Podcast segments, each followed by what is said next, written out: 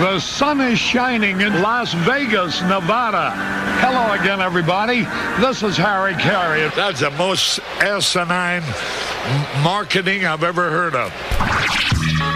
Live from the CG Technology Studio. Bryant sends one to deep left, way back. It is gone. A three-run homer. In the entertainment capital of the world. Was. It's the TC Martin Show. Harper, deep center field again. See you later. Oh my, look what it hits. We've never seen one on the back wall out there. It's time to get your daily prescription from the doctor. Oh my goodness. That's the longest home run to center field we have seen in this ballpark. TC Martin.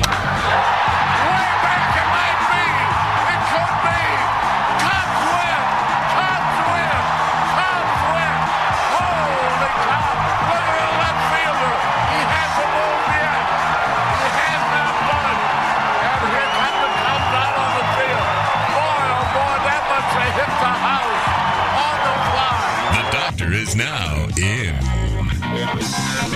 And a welcome to you on this thunderous Thursday edition, the TC Martin Show. It is October 1st. What does that mean? It means Major League Baseball. Yes, we are in the middle of many game twos of the National League and uh, a very important game three in the AL as well, too. We'll update you on all that. Talk a little baseball today. Steve Sax will join us, the former two time World Series champion, the four time All Star.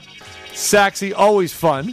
Great team member here, part of the program. Scott Spreitzer will join us as well a little bit later on as we talk a little handicapping as we get ready for tonight's Thursday night football. Does anybody care regarding the Jets and the Broncos? people with tickets on the game. Yeah, and I don't have one as of yet. And I'll wait till we talk to Spritzer to see if I could possibly force any action. I don't know if I want to. I mean, this is, and I, I've always talked about this for Thursday night football. It is dreadful for the most part. It's hard to watch. That's why the NFL had to go to the you know color rush uniforms and all that stuff. And uh, you know tonight we've got uh, two teams, 0 and 3, combined 0 and 6. Uh, quarterback problems galore. Sam Darnold still hasn't amounted to anything, and now the Broncos are on their third string quarterback tonight, and they're getting Brett Rypien from Boise State gets the start for the Broncos tonight. They tried Jeff Driskel last week, didn't work out so good. Drew Lock from Missouri in his second year, eh, didn't work out so good in the opener. So the Broncos in some trouble with all the other injuries they have. So I don't know, Frank. I think I'm all about baseball tonight. Well, yeah, and, and, and you shouldn't have to force a, a, a wager. I mean, Oh, you yeah. have baseball, you have college football coming up, you have the NFL this weekend, although one fewer game. You have the NBA playoffs, you have the WNBA. You don't want to force something. Just sit back, relax. And and Rypien, I mean, he does have decent bloodlines. His uncle, uh, you know, pretty successful quarterback. The old Redskin himself. Yeah, exactly. No doubt about it. All right, so Back when back when they could be the Redskins. they could. That's right. Oh, I said it, didn't I? you did. Oh, me and Dick Stockton. There we go. now the Chicago, the, the the Washington football team, or Why can't we just whatever call stupid name? Why can't we just call them the Generals? Wouldn't that be better? Why can't they be the Generals? If they were the Jets, maybe they could be the Generals, because then they'd be the laughing stock and the Harlem Globetrotters fodder. There you night. go. All right. All right. Before we get into the sports side of things today, obviously for people here in Las Vegas, this is a very special day, uh, a memorable day, but really not the great memories. On the night of October 1st, 2017, three years ago today, a maniac gunman opened fire on a crowd attending the Route 91 festival. And of course, those that uh, of us that live here and have lived here for quite some time. We're here three years ago. We remember it uh, very well. It's it's one of those things where every time there is a national tragedy, you always seem to remember where you were, what you were doing. For me, I remember being at home that night, uh, just busy weekend, just kicking back and watching television. And I remember getting a, a couple uh, messages from friends and can you can you believe what is happening here? And I didn't really know what they were talking about. Flipped on the TV and then uh, basically was glued to the television and social media for about the next six or seven hours uh, until the wee hours uh, of the morning. But uh, of course, that was October 1, where, and I say the maniac gunman, and I can say that, who basically invaded our town, didn't live here, wasn't from here, killed 58 people, injured more than 800. It was the deadliest mass shooting in U.S. history. It was one of the darkest nights for people on the front line as well. People treating the injured, walking over dead bodies, trying to figure out exactly what happened and why. I know we all have personal stories. A lot of us knew people that were either at the festival. We knew some people that perished that night. We knew some people that were injured. Me personally, I knew people that were attending the music festival on the grounds there as workers as well as concert goers. Uh, luckily, no one was wa- was injured, but the stories that those people told um, are going to last th- with them for the rest of their lives. We remember five days later, the Vegas Golden Knights played their first game in franchise history, and uh, I know Frank and I are going to be talking about that. You know, Frank obviously very involved with the Golden Knights, doing the pre and post game shows from the inception. Um, myself, you know, working there as well, doing uh, you know the shows, and also you know join you occasionally on on those you know hockey shows in the pre and post game as well too on the flagship station there. So we were very very involved with that, and I remember leading up to that game, and we had some preseason games at T-Mobile Arena, that we had this great anticipation of what was going to happen for the Golden Knights once the season started. Like I said, we went to some exhibition games, but we knew that on October 10th that the Golden Knights were going to, you know, open uh, the home portion of that, and all the pomp and circumstance and all the planning that was going on. Uh, you as well as me had talked to Johnny Greco, who did a, did a great job with the entertainment aspect. And all of a sudden, after the shootings on October 1, things were just different. They were cloudy. The anticipation of, of the Golden Knights, you know, season opening game, which was, like I said, on the road in Dallas five days later, and then the home opener that was going to be, you know, nine days later at T-Mobile Arena, it just took on a whole different feel. And then on that night, on October 10th, where you and I were both there, uh, before the puck dropped, defenseman uh, Deryk Engelland, who you know, was later, I, I guess, later announced the team captain there, who delivered that heartfelt speech to the hometown crowd, uh, really solidifying the bond between the team and community. So today we remember all of that. Uh, and I guess, Frank, you know, let's talk a little bit about what you remember, not only from that night, but putting in context with the Golden Knights and how everything that I had talked about, how we were really anticipating this, but everything just kind of swayed and changed. Yeah, well, you mentioned the, the preseason games, and that was the last preseason game of that preseason. It was on that October 1st. That's right. It was a Sunday. It was an earlier game because it was Sunday. Uh, I was doing the pregame, intermission report, and postgame show. Then after the game, just like we did the first uh, few, few seasons, we would break down and we would go down to the beer house and do our postgame show from beer house after Dan D'Uva wrapped up his postgame. And back then, we were doing a 90 minute postgame show. So I remember it was a strange night, anyhow. I mean, people were in a good mood. You know, they're in Vegas. It was a beautiful day out. You know, we're out a little bit earlier, so the sun is shining, but then it started getting a little bit uh, darker, obviously. And again, doing the 90 minutes, there was a lot of weird, stuff going on. It seemed like there was a lot of police sirens and ambulance sirens all over the strip that night. And this was long before that happened. And I even mentioned that to uh, Clayton Hamilton, the, the gentleman that I did, was doing the post game show with at that particular time in that season one. And we did everything. We finally wrapped up, took the calls on everything, said good night, said we'll be looking forward to that first game in Dallas. The first game, uh, you know, on the road, like you mentioned, where uh, James Neal got that incredible goal to to seal the victory and started off that magical season. But as I was driving home that night, and I had just gotten out of the parking lot of New York, New York, I noticed my phone kept on just it was blowing up. There were texts all over the place. So I believe that we had gotten done, and by the time that we were pulling out, it was about the time that all this stuff was going on. And I had no idea what was going on because we were over by T-Mobile, and of course this was across from Mandalay Bay. And I finally got home because I don't look at my text and that kind of stuff while I'm driving. I try to at least be smart enough to do that. And I got home and I'm seeing these texts from everybody. And my brother John had sent me like three texts. And he's like, "Are you okay? Is everything all right?" And I'm like, "Dude, I'm just driving home from the hockey game. I mean, we've been we've known each other our entire lives, you know, 50 plus years, and you've never sent me a text before asking if I'm okay or anything." So, so I sent him a text, and I'm like, "Uh, "What are you talking about? What's going on?" And he goes, "Oh, you don't know? Turn on the news."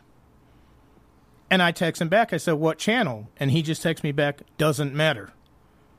That's when I knew something was crazy, and I turned on TV. And like you said, once I turned on the TV, I was mesmerized. I was on the edge of my couch for for the rest of the night till about four o'clock in the morning. I couldn't believe what had happened. I couldn't believe what was going on. It was absolutely surreal, and you keep on watching it like this can't happen. It reminded me a lot of September 11th years before, when you're just in shock and awe. You're seeing the live stuff going on, but you still can't believe that it's actually really happening and going on. Hmm.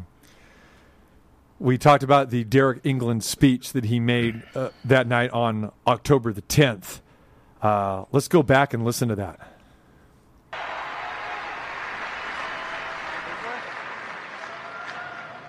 Like all of you, I'm proud to call Las Vegas home.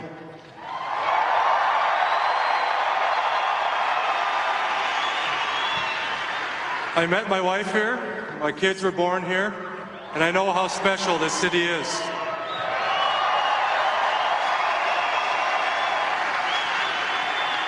To all the brave first responders that have worked timelessly and courageously throughout this whole tragedy, we thank you.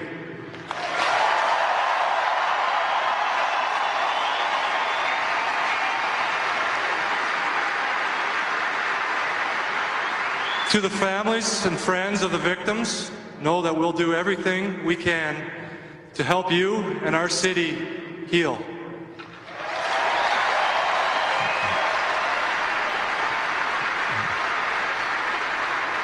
We are Vegas strong. Deryk Engelland that night, the the Golden Knights' first home game ever at T-Mobile Arena. Frank, you and I were both there. Uh, give us some thoughts as you know, hearing that for the very first time and coming after what we just experienced, you know, nine days earlier. Yeah, and again, that was season one, and at that particular time where we were set up, we were on the concourse where we did our broadcast from for the pregame show. And I remember we had just wrapped up the pregame show. They had done the different things and they were doing the ceremonies. And I was standing out on the concourse and I kind of went in and I looked, I looked through the curtain at the crowd. And I remember when they asked for the 58 seconds of silence. Now, I've been places before, and you've certainly seen things on TV where they ask for a minute of silence or so a certain amount of silence, and you usually hear a little bit of rumbling here and there. What I remember was the deafening silence that it was. I've never heard a, a crowd so respectful and actually adhering to the silence that they asked for. You could have literally heard a pin drop in there when they gave that 58 seconds. They raised the banner with the 58 names. It, it, was absolutely incredible. And of course, Deryk Engelland played for the Wranglers. He met his wife here. He said that even if Vegas wouldn't have taken him in the expansion draft, Vegas was his home and this is where it was going to be. And that's one of the reasons that they chose Deryk Engelland. He wasn't the biggest name, he wasn't the flashiest player, but he's the player that actually was from Vegas, that knew Vegas, that Vegas was his home before the Golden Knights. These other players knew nothing about this town except for what they saw on TV and MTV and everything else out there. Deryk Engelland had decided this was going to be his home. He helped a lot of the guys find their homes. So that's why he was the natural choice for that. And I thought he knocked it completely out of the park. Mm-hmm. And then with the first responders and the EMTs and the nurses and doctors and everything that they had, it, it was an absolutely magical night for the worst reasons in the world. But it was amazing how this city came together and how what, what a big part the Vegas Golden Knights played in that. Yeah. Speaking of the town, you know, this town, or I call it a city because we're over 2 million people, it is a city. And if you're not from here, you don't live here, you're not familiar with Las Vegas, you know, people think this is just a tourist city. And for those of us that ha- have lived here, we realize it is much more than that. This is a community. And I think it gets a bum rap that people really don't realize that. You know, and you, you still have friends and family members, people, you know, that really they come here or they don't they don't get it. They think, okay, Las Vegas is the strip. And it used to be that way, you know, 30, 40 years ago. But, you know, like I said, we're a hugely populate, populated city. And during that time, I remember and still feel to this day that you s- felt that sense of community. And a lot of people couldn't understand that. They couldn't believe that. And the Golden Knights get a lot of credit for that. And I think deservedly so. But still to this day, when we have tragedies, whether they're here in Vegas or somewhere else, we still get that sense of people wanting to help each other out. Uh, you know, when a when the cop was was shot here a few months back, uh, certain places doing fundraisers. Um, I mentioned, you know, I had friends of mine who were working at the festival that night. Um, Brian over at Big B's, uh, the owner of Big B's, he was working that night and told me the stories. And you know, he appeared in the news, and they got interviewed by just about every news channel. And then he also did the fundraiser at Big B's, you know, a couple months ago for uh, the cop who got shot. Uh, it's those type of things that just kind of get you to the core and remind you that this is a fantastic community where people are there. Yeah, we're all transplanted for the most part. You know, very few people that maybe we come in contact with on a daily basis were born and raised here. There are plenty of those, but uh, this has become home. And uh, I think the Golden Knights obviously utilize that. They get they use that to get the city together. And yes, a lot of people say it was a magical season. They went to the Stanley Cup Finals, and they say that that you know Deryk Engelland's speech that night uh, propelled this team, this city, and it willed them all the way through the season. I don't think that that should be shortchanged. No, I agree with you. And as you know, I, I've been a blood donor for a good part of Yeah. my life. And uh, I remember going to the blood bank, and uh, Ryan, the hockey guy, and I went over, and we were trying to figure out something to do, and we wanted to bring some water. So we went to the local uh, grocery store right across the street from the station I used to work at. Uh, p- put as much of the cases of water in the car as we could. We went to the blood bank. We couldn't get in.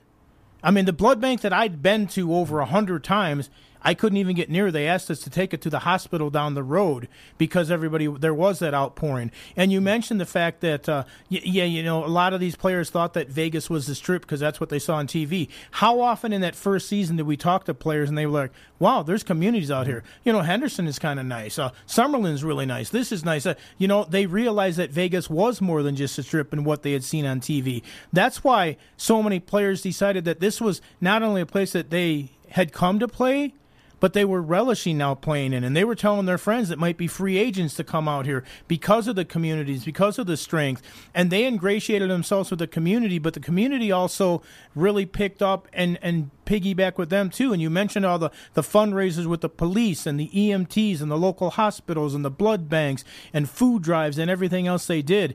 It was amazing how they all came together. Mm-hmm. And everybody who thinks that this is such a diverse community, and it certainly is, yet they all came together as one. All right, reflecting on that deadly night, October 1st, 2017, three years ago to the day. I remember after this was, after a short time, you can give us all the particulars. You wrote a poem, and I thought it, was a beautiful poem.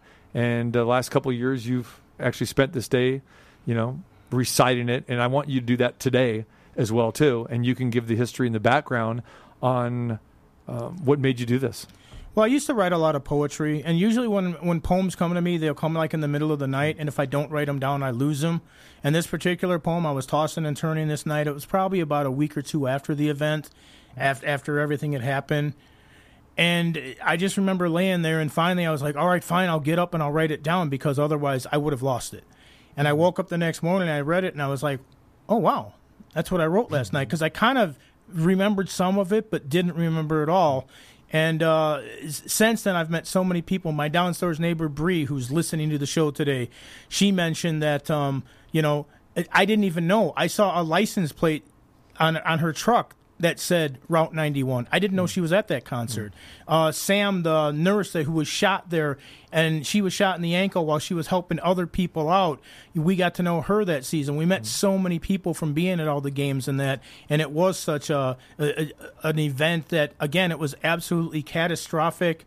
And it was one of the worst things ever. Yet it did pull everybody together, and so this poem came to me. So I just wrote it down, and uh, didn't have a title for it at first, and I just called it "From the Darkness" because it did happen late at night. Uh, actually, as the concert was, I believe it was the last act on there. Was it Jason Aldean that was on Correct. stage? Yeah. Correct. Yes. So And this just came to me, and so I wrote it down, and this is uh, called From the Darkness. I wasn't out Route 91 when the songs of joy were silenced by the gun. As the shots rained down and the people fled, over 800 injured and 58 dead. In the midst of the firestorm of chaos and fear, from that hell on earth, heroes appeared. First responders sprang into action as first responders do, but then heroes appeared from out of the blue. Taxis and Ubers and bus drivers sped down to the venue, now colored blood red. And inside the venue, as bodies fell to the ground, strangers helped strangers with bullets flying all around. Then his SWAT closed in and they took command, the cowardly gunman was felled by his own hand. In the darkest of times when all hope seems lost, people rise to their best, no matter the cost. Vegas was injured on October 1 by the cowardly psycho with multiple guns. I don't care about his reasons. Glad he's not in a cell. I hope he resides in the worst part of hell. He thought he'd kill Vegas, but he was so wrong. For Vegas is one, and Vegas is strong. That is amazing, my friend. That is amazing, and uh, I think that's about the third time that I've I've heard that uh, from you, and every time I hear it, it still gives me chills. And uh, well done. You must have done pretty well in English. Um, I, I did well. I actually had a, a an English teacher that wanted me to go to college and did in the speech class and other things like that, and I was too busy raising my family at the time. My dad have a bad Pulitzer Prize, My- Ballpark Frank. My, my dad had a bit of a gambling problem, so I had to start working at a restaurant to uh, pay the bills to make sure we had a roof over. You could have wrote poetry and uh, paid off some of Pop's bills. I actually wrote something years and years ago that was published in Reader's Digest about uh, Tiananmen Square and the uh, the thing that happened there in China many many years ago. So seriously, my friend, that was that was beautiful. That was great. It was it was heartfelt, and uh, you know anyone who listens to that and they remember that night, it resonates with them. So you know it's interesting done. too because when I read this last year, Bruce, uh, you know, uh, uh, Game Day Bruce, Bruce who does the yes. yeah he, who does the announcements there, he heard it and he actually sent me a text. And he said, "You sob, you just made me cry." yeah, Bruce, is a regular listener, G- great guy. Bruce, Bruce is a great guy. Yes, yes. So many people, you know, there at the Golden Knights, and and again, uh, so today we remember, unfortunately, what happened, you know, three years ago, and looking at it from a sports perspective as well. A rallying cry and the great community that uh, we live in uh, has gone on and uh, survived. All right, when we come back, we'll talk a little Major League Baseball. We'll get you updated on the latest uh, pivotal game three. It's a loser leave town match, winner go home. It's the A's and the White Sox. We'll get you updated on that game, and we will hear from the two time World Series champ, the four time All Star, Steve Sax, joins us next. Hey, this is Robert De Niro, and you're listening to the TC Martin Show. It's good.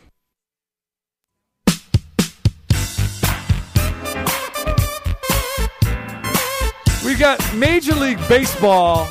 Seriously, this feels like a March Madness. You know, the Thursday and Friday, the first round of the March Madness. And since we got gypped out of that, I'll say it, we didn't get it. This last two days has felt that way. So eight games yesterday, and uh, same thing going today. And Do we do have a pivotal game three going on right now. Do you like the March Madness format of it? Because there has been some talk, and I noticed they were talking about it last night with Rick Sutcliffe, and they said, should they have reseeded like the NHL did a little bit instead of just making it the March Madness thing? Because we could have like a one playing a seven while a six and seven are playing, or, or a one playing a four while a six and seven are playing on the other side. Because I lo- they didn't reseed. I, I don't I don't like the reseed. I think the seeding is what the seeding is, plain and simple. You go with that. And I, I never enjoyed the flip flopping around. No, I don't think you need to do I mean, I don't mind it either way because it's still playoff baseball or hockey or whatever. So, Right. but I just wanted your thoughts on it. Yeah, I got you. So right now we've got game three between the A's and the White Sox in Oakland. The White Sox jumped out to a three nothing lead. A's hit a two run homer to cut it three two. The Oakland A's have now taken the lead over the White Sox four three. So we're now seeing the Sox tense up a little bit. And you can just see in their dugout, uh, they're feeling the pressure a little bit. A's with four unanswered. We're in the uh, top of the fifth inning right now. White Sox two outs, and uh, both these teams going through pitchers galore. Yeah, both of them going through pitchers galore. In the first inning, the Sox had two men on, couldn't score them. Then the A's had two men on, couldn't score them. Uh, the Sox, uh, uh, they changed their pitcher after two outs in the first inning because there was runners on first and third. Then they bring in a kid. He pitches fine, and then he tweaks something a little bit. So they're they're through three pitchers before two innings are even over. So yeah, I mean, and I understand it's all arms on deck right now, but the odds of getting every one of them having a good day on the same day when you needed it. I know it's an elimination game, but uh, a lot of baseball left. But of course, Oakland has one of the biggest advantages, and they get the final at bat, I believe. Yes, yes, they do. so we know the Astros won yesterday, and the Astros actually get the winner of this series between the White Sox and the A's. Uh, I was talking to Dusty earlier today and asked him, "Hey, do you have a preference here?" And said, "Hey, really don't. I mean, the A's they know the A's a lot better, but then again, you know, he says the A's know us." You know, just as well, Right. And in the way this bubble, not not bubble, but the way the COVID has been, where you play everyone basically within your division, and then the interleague play, you're playing that division. So the Astros and the White Sox didn't even play against each other this year. So you got that factor. It's like, okay, you don't have that familiarity, you know, with each other, so that could be good. So it'll be interesting to see what happens. But you know, the way this Major League Baseball schedule is is going on here. So Houston wrapped it up yesterday afternoon. They are still in Minneapolis right now, staying there, enjoying some great walleye sandwiches. By the way, can't can't beat the walleye. I know you're you're not a fish guy. Not a fish guy. Yeah. Not a fish guy. So, so, so I so I can literally beat the walleye with just about anything. Yeah, exactly. And I'm not really much of a fish guy. Dusty, huge fish guy. Hunt, you know, hunts, fishes, doing all that stuff. But anyway, said, hey, we're just waiting because we don't know. We know we're going to L.A., which is another crazy situation because they are going to be playing at a neutral site. And so the Dodgers and Brewers play game two tonight in Los Angeles. So if the Dodgers win, then the Brewers will be sent home. The Astros will be staying in that same hotel where the Brewers are at. If the Brewers beat Clayton Kershaw tonight, then they're going to hold off, and game three will be tomorrow. And then the Twins say, well, now we got to find another hotel. and they got to go through the disinfecting, go through all that kind of stuff. But it, it's crazy. These are the type of things that then nobody really understands how crazy this is. So you would think, okay, Houston wins, they wrap it up, they get to go home for a few days. Oh no, no, no! You're continuing on the road. You're living out of a suitcase pretty much, and you know you got no family, you got no visitors. You're pretty much quarantined. Yeah, and also you mentioned making up on the fly, kind of is what they're Yeah. doing because now with the Cubs series, they, you know, that's a rainout, so that could potentially go at least one other day unless there's rain again tomorrow. You, you know, and now all of a sudden there's a possibility of Hendricks who didn't pitch that well in the first game, but do you pitch him in a game three if it goes three, and you should win the next game tomorrow if it's played, and then pitch him on two days rest because well he didn't have his best stuff maybe he will in the next game so all the, there's a lot of dominoes and things that are falling into place but still a, an awful lot that is yet to be decided as well You got it. All right, Steve Sax is uh, scheduled to join us. I know he's really tied up uh, doing his stuff with the MLB Network Radio, Sirius XM 89. And uh, so I want to talk a little NBA Finals as well. So good segue here to bring in the big seven footer. Big Bill Cartwright, the five time NBA champ, joins us. As last night we got a little taste between the Lakers and the Heat. Bill, this game was pretty strange yesterday, last night. Uh, the Heat jumps out to an early lead, which we have not seen them do uh, during any course. And I'm thinking, okay, this is looking good. They built a 13 point first half lead. And then all of a sudden, here come the Lakers to not only take the lead at halftime, but they went up by 30. And by doing that, think about that, that was a 43 point swing. It was the largest deficit overcome by a team and turnaround in 50 years of the NBA Finals. And the Lakers ended up steamrolling the Heat last night. Final score 116 to 98. So, what's going on, my man?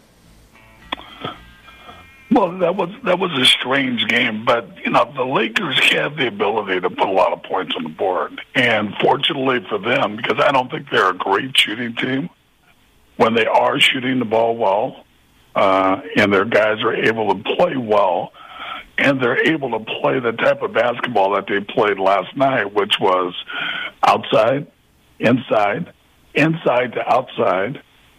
Um, so really able to use all facets of scoring, uh, being able to score inside, outside, and on the free throw line. It's it's really really deadly. And also another factor we talked about for the Heat, uh, injury always affects the series, and it doesn't really matter because just the rotation of it, teams get a little out of whack. So Miami gets a couple guys hurt. Now they're out of whack, uh, and and the uh, and the game's over. Uh, the good part to that is every single game is different. Uh, it's different from a referee standpoint. It's different from an emotional standpoint. Uh, to where um, where urgency plays in. Uh, Miami, uh, we talked about it early in the series that they were playing by far the best basketball of anybody to start to start the series of the playoffs, and and we talked about that. So um, it's going to be a nice test. This this next game is going to be a great test to see how much urgency they're going to bring out there, and what kind of Laker team we're going to get. So uh, I, I I think it's going to be fun. I think Miami's had a shot to get uh, to get to get a couple games. Uh, but also, if you've seen the scores, whoever scores more than one ten is is, is going to win. So, uh, you know, the chances of Miami doing that probably not so good. The chances of Lakers doing that really good. Yeah. So, uh, as you know, I'm still predicting the Lakers. The Lakers should win. It's their series. We talked about it. It's their series to lose. Uh, that they they, have, they just have too many weapons. So, um, it, it's going to be interesting. So I don't know. I don't think you've been in that situation before on the losing side where a team just has gotten blown out like that in, in game one where, you know, is it panic time in Miami or do you think they can stay the course? And again, speaking you know, from experience, you know, if you lose a game one, uh, what is that mindset like, you know, to turn around, especially in NBA finals? It's one game. When we played our first championship against the Lakers, we we did we didn't win. We were down by thirty, and we Right. didn't get our ass whipped, but we did lose, and we lost at home.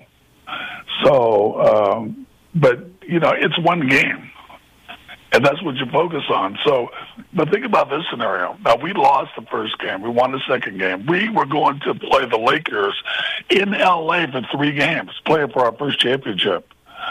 What do you think everybody was saying? There's going to be a sweep. And they were right. It was a sweep because we swept our ass down there. So uh, it's, it's just all about, uh, you know, your mindset coming in. You know it's one game. You know that uh, uh, you, you're a good team. You know the team's playing well. Um, so you just got to play. You just got to play and just and just wait and see what's what's going to happen out of that. Bill, what's the bigger concern for Miami?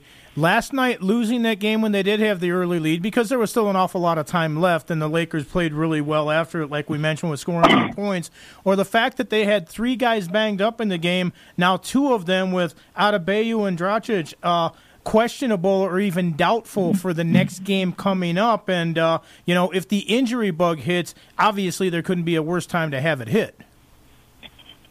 Yeah, yeah. You just can't let that factor play in, and you just reckon it to like if, if a guy was in foul trouble, uh, other guys are just got to play. You got to step it up. Um, this is it. This is the championship series. This is what you've been waiting for since you were ten years old to be in this situation. So, uh, so you just bring your best game. You know, I'm I'm I'm a big believer is that in that uh, I I can't lose a basketball game. There's no way I can lose, uh, but I can get beat. So um, I'm thinking that Miami has the same mindset that they're they're going to throw every single thing out there and make the Lakers beat us because we're not going to lose because we're going to bring great effort, and uh, and then we'll see what happens. All right, the five-time NBA champ, three as a player, two as a coach. Big Bill Cartwright joins us. Bill, let's talk a little bit about the coaching side of it. Doc Rivers out as Clippers coach. You know, on his watch, his teams have blown two, three-one series leads. We know that, you know, with Ballmer, their owner, with the Clippers now. I mean, he's tired of the losing, uh, very disappointed. that the Clippers could not uh, advance further this season, so they get rid of Doc Rivers. And now, of course, we hear talk about another black head coach getting fired. Uh, I don't believe that you know he got fired because of the color of his skin. He got fired because the team wasn't responding to him. Could be a bad mix of players. Could be lack of chemistry. Could just be his coaching style. I, I want to get your thoughts about about that change uh, with the Clippers and Doc Rivers. Um, you well, you know, I, I I don't really care about that. Black, white, I don't care.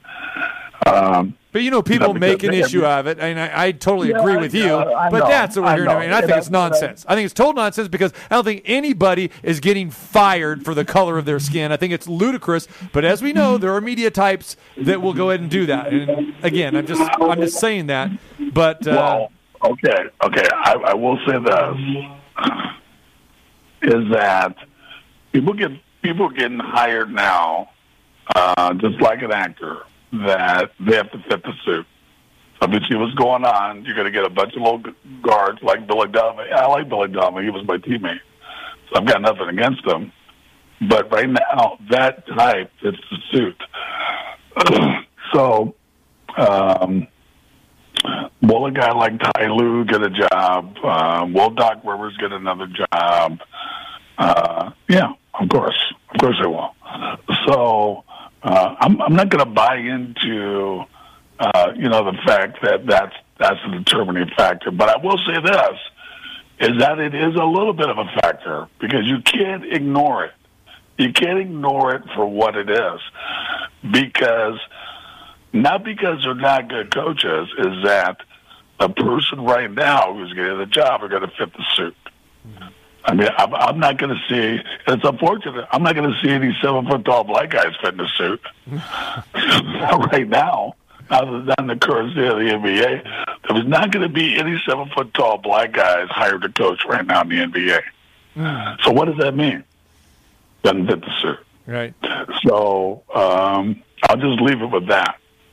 Uh, I, I think the NBA, their intent is excellent. You know, I, I love the NBA. I love what they do. I love what they represent. Uh, both NBA, WNBA. Uh, it's it, it's strong. Players there are strong. The players speak out. Um, and right now, it is what it is. So. Um, I am very optimistic that that situation will work itself out, um, one way or the other. But I, I'm not. I don't foresee any hidden racist things going on. Um, but there are fewer black coaches, so I, so you can't dismiss it. That's all I'm saying. So Doc, you can't just dismiss it. Doc Rivers actually has already had conversations, interviews with the Philadelphia 76ers. Do you think that's a good fit? Yeah, I don't know. I don't know who the candidates are. Uh, I, I know that It sounds like it's his job to lose. It sounds like it sounds like that's who they're going to go with. Well, I don't know. I don't know. I I, I know that uh, you know he's been coaching for a long time. He's done a great job. Uh, you know, I know him. I like him. He's a great guy. So, um, you know, obviously, obviously, uh, you know, having won a championship in uh, in in in Boston will put him far ahead of uh, other candidates. So uh, it's just the relationships they he has created down there, and if they believe um, he's the right person for the job. So uh, uh, I'm, I'm sure they'll figure that out. You know, I don't I don't own an NBA team. I wish I did. I don't own one uh, to really be in that situation. But it's a tough call. It's a big commitment. To those guys running the program, whether it's uh, the coach, the GM, um, uh, it's it's really really hard because you're dealing with uh, tons tons of money. You're dealing with fans. You're dealing with uh, investors. Uh, it's it's it's a it's it's a big task to take on, but uh, uh, somehow you've got to be able to do that, please everybody, and win basketball games, and not only win. Uh, you better win a championship or you have your ass out of there. So, All right, so let, let, Uh, us talk about what really job. matters here. What really matters is the Cartwright Family and Friends contest This week, ladies and gentlemen, are we ready for this? The greatest male singer of all time. Wow. Done. Let's see. All right, guys, time to weigh in. Frank, who you got? Frank. Well, I mean, you know, in Vegas, can you do better than Frank Sinatra? I mean, really, can you? I think it's my pick. I think that is my pick. Wow. I'm, I'm going with Sinatra just because I'm old, and why not? Yeah. And, and otherwise, I would pick some rocker. Uh, But if I'm serious, my actual my actual personal favorite singer is one that I'm sure will get zero votes in this particular poll, but Bob Seger. Bob Love Seger. huh? Bob Seger. Huge Bob Seger fan. Wow. Okay. All right. I'm going to go with that. Uh, I, I think I'm, I'm with Frank. I like I like Frank Sinatra. You know, I'm a I'm a Stevie Wonder guy. There's no question, Michael Jackson guy, but not for singing. Maybe for performances. But when you're talking about For singing- showmanship. for showmanship, yeah. But how about uh, you know, uh, you know what, Andre uh, Bocelli, guys like that, who people don't even talk about. Yeah. But I- the range. See, I'm all about the range, the longevity. Pavarotti's another one, right? But I'm going to go Frank Sinatra, believe it or not. And I, I don't own one Frank Sinatra album or, or anything, but I don't. We're talking about greatest of all time, Bill. We got to go with that. You got to go with what you feel, whether it's uh, Stevie Wonder, whether it's Michael Jackson. Uh, it doesn't matter. It's, it's it's what they feel, and that's what people have gone with right now. So whether it's uh, you know the Reverend Al Green, or if it's Marvin Gaye, which is probably leading our survey right now. Uh, okay. All right. Um, so it's it's what people feel, what they feel like, and uh, a lot of people are feeling pretty good. So uh, there there are no wrong choices because all those guys are amazing, and um, so we'll see. We'll see. The contest is going to be over uh, tomorrow, and I can give you the results. But uh, I I love a lot of different singers. All right, so we're going to bring in our your fellow Sacramento Sports Hall of Famer from the from the baseball side here. We got Steve Sax joins us as we talk a little playoff baseball. But Steve, we're talking about the Bill Cartwright Family and Friends uh, weekly contest. It's the greatest singer of all time. Saxy, who are you going with here? Chime Well, in. I can. I, I let, me tell you what. I, I agree with all your choices that you said. Okay, great singers, no question about it. But if you want to talk about clarity of voice, if you want to talk about pure harmonics, if you want to talk about a pure, clear, beautiful rhythmic singing voice, and you want to enter the factor of range in that voice, Yes. I got two names for you right now Bring it. that are better than anything you've said. Two names, easy, easily, and you can check it out. You can go listen to them, and then you get back to me and tell me what you think. I don't. know. I'm a music aficionado, Steve Sax. You know that. So let's go. Okay. Let's bring it on. Oh, okay, I'll tell you one. It was an old time guy, but I, I listened to this guy sing, and I can't believe the range of his voice and how pure it is. Jay Black from Jay and the Americans. Just go listen to Jay Black sing. Okay. I like that. I do like it. Jay and the Americans. yeah. That's good. Okay, Yeah. that's one. Jay, Jay Black. And the other one right now, if you ever heard Josh Groban sing "Oh Holy Night," uh, it will stop people in the street to listen to it. His his, his voice is incredible. Uh, I think Josh Groban as well has just got a phenomenal voice. So Wow. Look, look at Saxy coming strong here. Impromptu. He's di- just coming strong. Bill, I mean, you got to get Sax involved in the contest here. Are you kidding me? Is that? But then again, what do we expect from from Sacramentans, right? I mean, we are deep, we are knowledgeable, we are bright. It doesn't matter if it's Elk Grove, if it's Folsom, if it's West Sac. I mean, look at this deep knowledge. Yeah, Roseville too. Throw it all in there. Jay and the Americans. Look at that. When was the last time we had a Jay and the Americans reference on this program? yeah, I hear you. Uh, That's good. That's strong. All right, Bill. y- y- Do you concur with that or what? I, I I like the Americans, and and I'll tell you, interesting enough is that from a lot of people chiming in, some people loved Freddie Mercury. Yes. They loved him. Yeah. They Yeah. loved him. They said by far Freddie Mercury. It's not even close. so Yeah. uh, I never really thought about it. I mean, I I I, I love Queen. I love to listen to him, but uh, I've never really thought about it. So this is this has been really enlightening to the uh, versatility Okay. of, uh, of I'll, different tell, I'll tell you. I'll send you guys a song by Jamie American so you can hear the range of his voice. You have to hear a certain song, um, and I'll send it to you. His voice is so, it goes so high, it sounds like a, a seventh grade schoolgirl singing it, and it's so pure and clear. And it's one of J. J. Black's songs. You don't really get to hear the extent and the range of his voice until you listen to this one song. Then, then you'll all nod and say, you know, it's true. Are you talking about Cara Mia?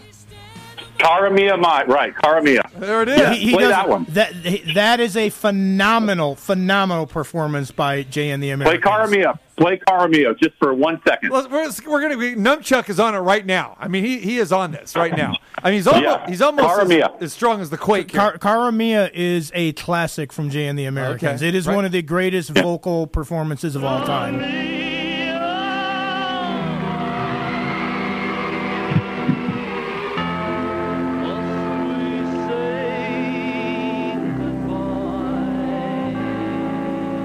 We got some range there, huh? No, no, no. You got to wait and listen. All right.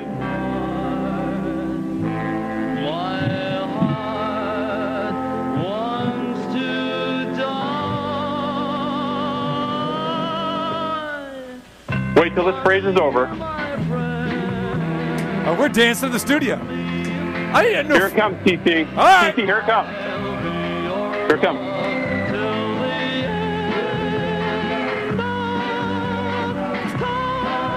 A little falsetto there. Oh, my daughter would love this. Yeah. Sax, great call on this. Great call on this. Look at this. That's impressive, man. Thank you. That's impressive. There it is. Yeah. All right. What a voice. What a voice. All right, Big Bill, we will let you uh, go get back to it, brother, but uh, appreciate the uh, the participation today. Yeah, yeah, very good. But I will say this, TC, I've seen your voice go up that high. Yeah, it, it, it So I'm can. not sure about that. Except uh, it's not when I'm singing in the shower, it's when I'm arguing with you over Steph Yeah, Curry versus LeBron James. That's all I'm saying. I've seen your voice higher than that. This is true. All right, brother, be good, man. We'll talk to you later. All right, guys, enjoy it. Bill. Adios. All right, there I'm it just is. glad that I could get the assist because I knew the song that he was talking about You knew it. immediately. Oh yeah, I, I listened to that song. That that is on. That's one of my favorites. No, it's- it's a great, All great, right. great tune. So now we have the introduction. Is that, of- inc- Go is that an incredible range of voice that he shows right there? no, that that is amazing. And again, I would have never, I would have never known that. it's an old black and white video. Yeah. If you, if you YouTube it or something, it's a black and white video. That's outstanding stuff. All right, so now we could put, uh, you know, two-time World Series champ, All-Star, uh, everything else, and uh, now we've we got music aficionado as well too, Steve Sax. there you go, ladies and gentlemen. Saxy, Well- what's well, going on, man? TC, TC, you do know that I'm a drummer, right? I've been playing the drums since I was nine years old. This That's is- why I know music. That's it. Exactly. Exactly. Yeah. That's right. And, and Steve Right. Sax, ladies and gentlemen, is hireable for bar mitzvahs and weddings as well too.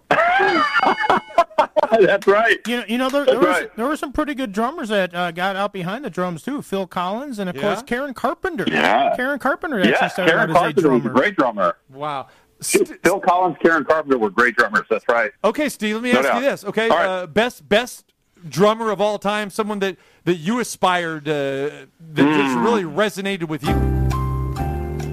Well, there were two of them. I can't remember their names because I don't delve into it that much. But there's two drummers that had a drum off actually on the Johnny Carson show. I can't remember their names, but they were pretty darn good. Okay.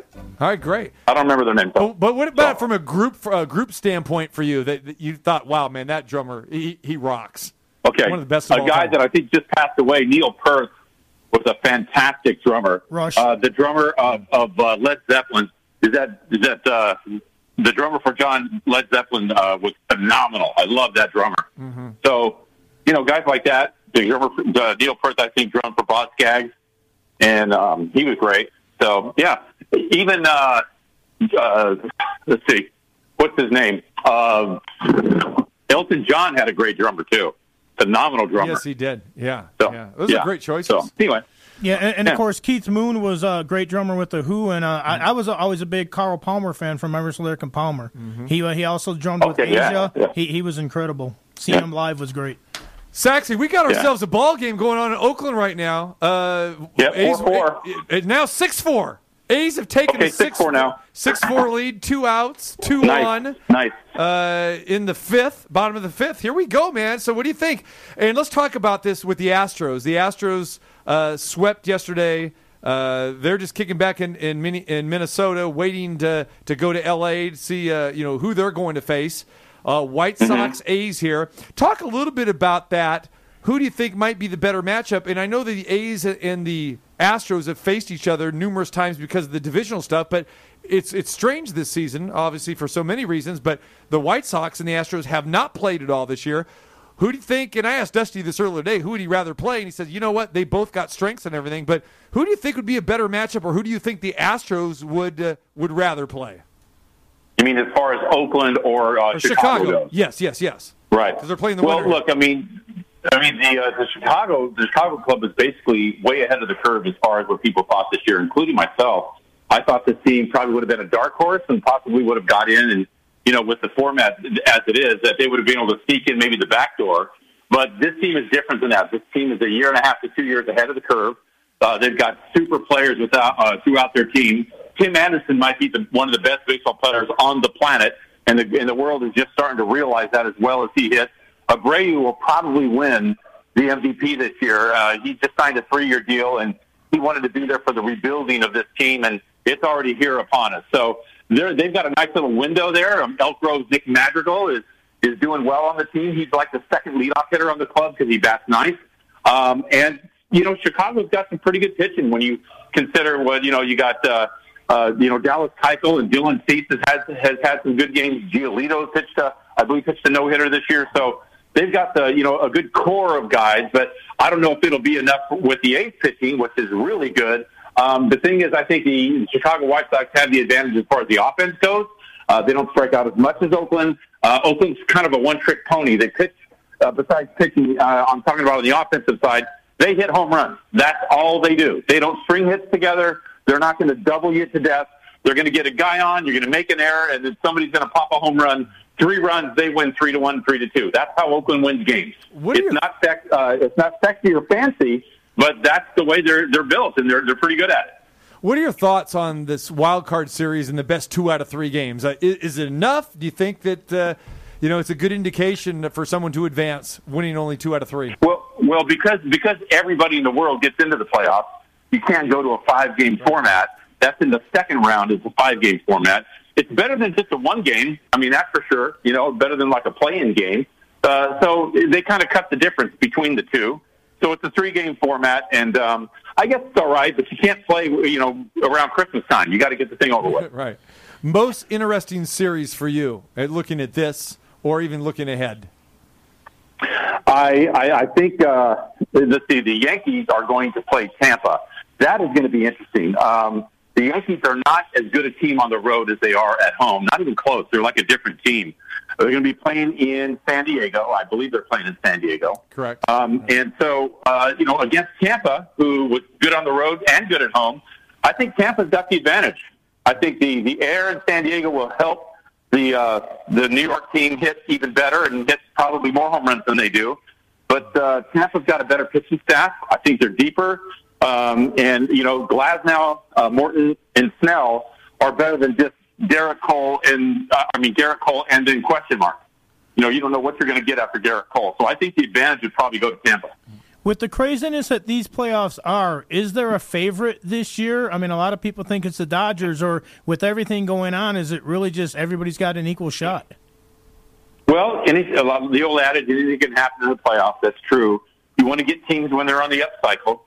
Uh, you know, teams and, and their seasons are kind of like a business plan. Do you ever see business models where they uh, they have a, an area of growth, then they flatten off, and then they have an area of decline, and then they get in a trough, and then they start to grow again, and then they have an area of uh, uh, of a success, and it kind of plateaus before they go down again. That's kind of what teams do throughout the course of the year. It's pretty interesting. It's almost like a stock.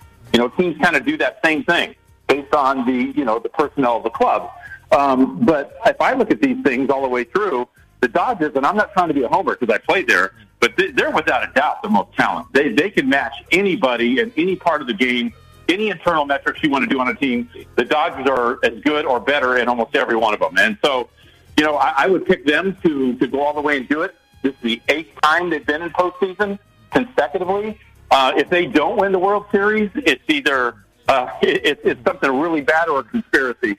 One of the two, because they're due to win it. All right, brother. Hey, we will let you go. Uh, great work on the MLB Network Radio. Be listening for XM 89. And uh, let's uh, talk with you next week, hopefully.